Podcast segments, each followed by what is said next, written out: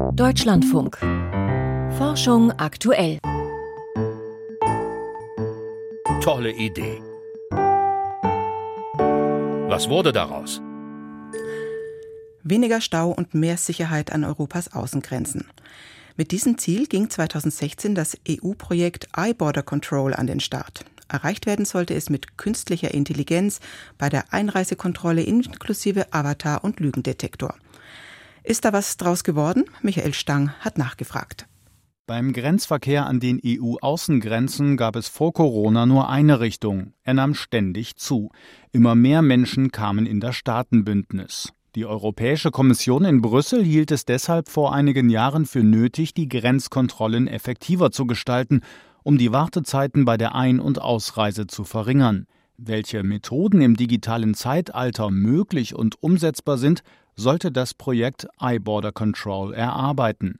Ein Konsortium aus europäischen Firmen, Hochschulen, Instituten und Polizeien bekamen dafür 4,5 Millionen Euro aus Brüssel. Bei iBorder Control haben wir uns dann auf Landgrenzübergänge beschränkt, also jetzt keine Flughäfen oder Häfen oder sonstige Dinge, sondern wirklich einfach nur diese, wie man sie auch früher in Europa noch kannte, die kleinen Hüttchen irgendwo an der Grenze, wo man dann eben, wenn man rein oder raus wollte, dann kontrolliert wurde und dann eben das Land betreten durfte oder auch nicht. Sagt Jonathan Stocklers vom Institut für Rechtsinformatik an der Leibniz-Universität Hannover, der am Projekt iBorder Control mitgewirkt hat. Dafür hat man sich dann eben verschiedene Dinge überlegt, die aus technologischer Sicht sinnvoll sind, um eine automatisierte Dokumentenkontrolle, also sind die Reisedokumente echt oder nicht, es gab eine Vorabregistrierung, also damit die Grenzbeamten schon Daten vorliegen haben, wenn man ankommt und Datenbankabfragen etc. Entwickelt werden sollten Software- und Hardware-Komponenten wie etwa tragbare Ausweislesegeräte,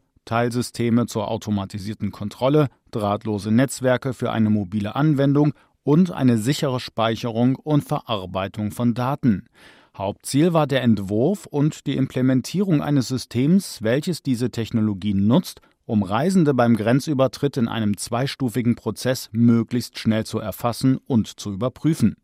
Der Jurist Jonathan Stocklers befasste sich mit den rechtlichen und ethischen Aspekten. Sprich, wir haben uns die Auswirkungen der eingesetzten Technologie auf die Menschen angeguckt also welche Grundrechte sind möglicherweise betroffen oder auch verletzt und äh, wie könnte man das verhindern oder auch eben den Eingriff ähm, so weit minimieren, dass es dann eben verhältnismäßig ist. Also wenn man Kosten und Nutzen gegeneinander abwägen würde sozusagen. Das Projekt iBorder Control lief drei Jahre lang bis 2019. Welche Vorhaben konkret umgesetzt wurden, wollte der damalige Projektleiter Georgios Bultadakis auf mehrfache Anfrage des Deutschlandfunks aber nicht sagen.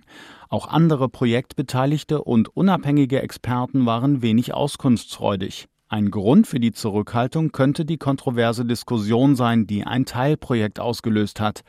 Der digitale Grenzbeamte, ein Avatar, der Reisende befragen und mithilfe künstlicher Intelligenz verdächtiges Verhalten aufspüren sollte. Da ging es ja darum, dass dieser Avatar letzten Endes den Reisenden Fragen gestellt hat, die diese dann beantwortet haben und dann wurden die Mikrogesten im Gesicht dahingehend analysiert, ob die Person äh, sich auffällig verhält oder nicht. Also es wurde ja immer gerne als Lügendetektor bezeichnet. Das ist es im engeren Sinne eigentlich nicht. Es ist eigentlich eine KI, die auffälliges Verhalten erkennt. Da kann es natürlich relativ zügig zu Diskriminierungen kommen. Automatisierte Verhaltenskontrollen sehen Datenschützer bis heute sehr kritisch. Andere Erkenntnisse aus dem EU-Projekt zur digitalen Grenzkontrolle könnten aber schon bald in der Praxis zum Einsatz kommen. Denn ab November 2023 müssen alle Reisenden, die derzeit kein Visum für Europa benötigen, eine sogenannte ETIAS-Reisegenehmigung beantragen und ihre geplante Einreise vor dem Grenzübertritt elektronisch anmelden. Daran gekoppelt ist eine automatisierte Risikoanalyse der Reisenden. Die deutsche Bundespolizei setzt schon heute zunehmend auf automatisierte Grenzkontrollen, wie sie beispielsweise bei der Einreise in die USA schon lange üblich sind. Der Pass wird elektronisch gescannt und das gespeicherte Foto mit einer biometrischen Gesichtsaufnahme abgeglichen. Technische Grundlagen dafür wurden im Projekt iBorder Control entwickelt. Ein Interview dazu lehnte die Behörde ab, aber die Pressestelle antwortete schriftlich. Die Bundespolizei setzt auf einzelnen Flughäfen das teilautomatisierte Grenzkontrollsystem EasyPass ein. Seit der EasyPass-Einführung konnte durch die Parallelisierung der Kontrollvorgänge die Kontrollzeit gegenüber der manuellen Grenzübertrittskontrolle für den berechtigten Personenkreis verringert werden. Ob EasyPass oder ETIAS, der Jurist Jonathan Stocklers sieht sich in der Arbeit an iBorder Control bestätigt. Also so ein bisschen finden sich die Ideen von iBorder Control inzwischen auch in der Realität wieder aber ohne dass es explizit jetzt Technologie aus iBorder Control ist. Die EU-Kommission setzt verstärkt auf die digitale Grenzkontrolle. Das Nachfolgeprojekt von iBorder Control hieß Trespass und wurde im Forschungsrahmenprogramm Horizon 2020 bis Ende 2021 mit 8 Millionen Euro gefördert. Der Fokus dabei automatisierte Methoden für das risikobasierte Screening von Menschen und Gütern beim Grenzübertritt in die EU. Das Projekt iBorder Control geht in die Verlängerung. Michael Stang hat es vorgestellt.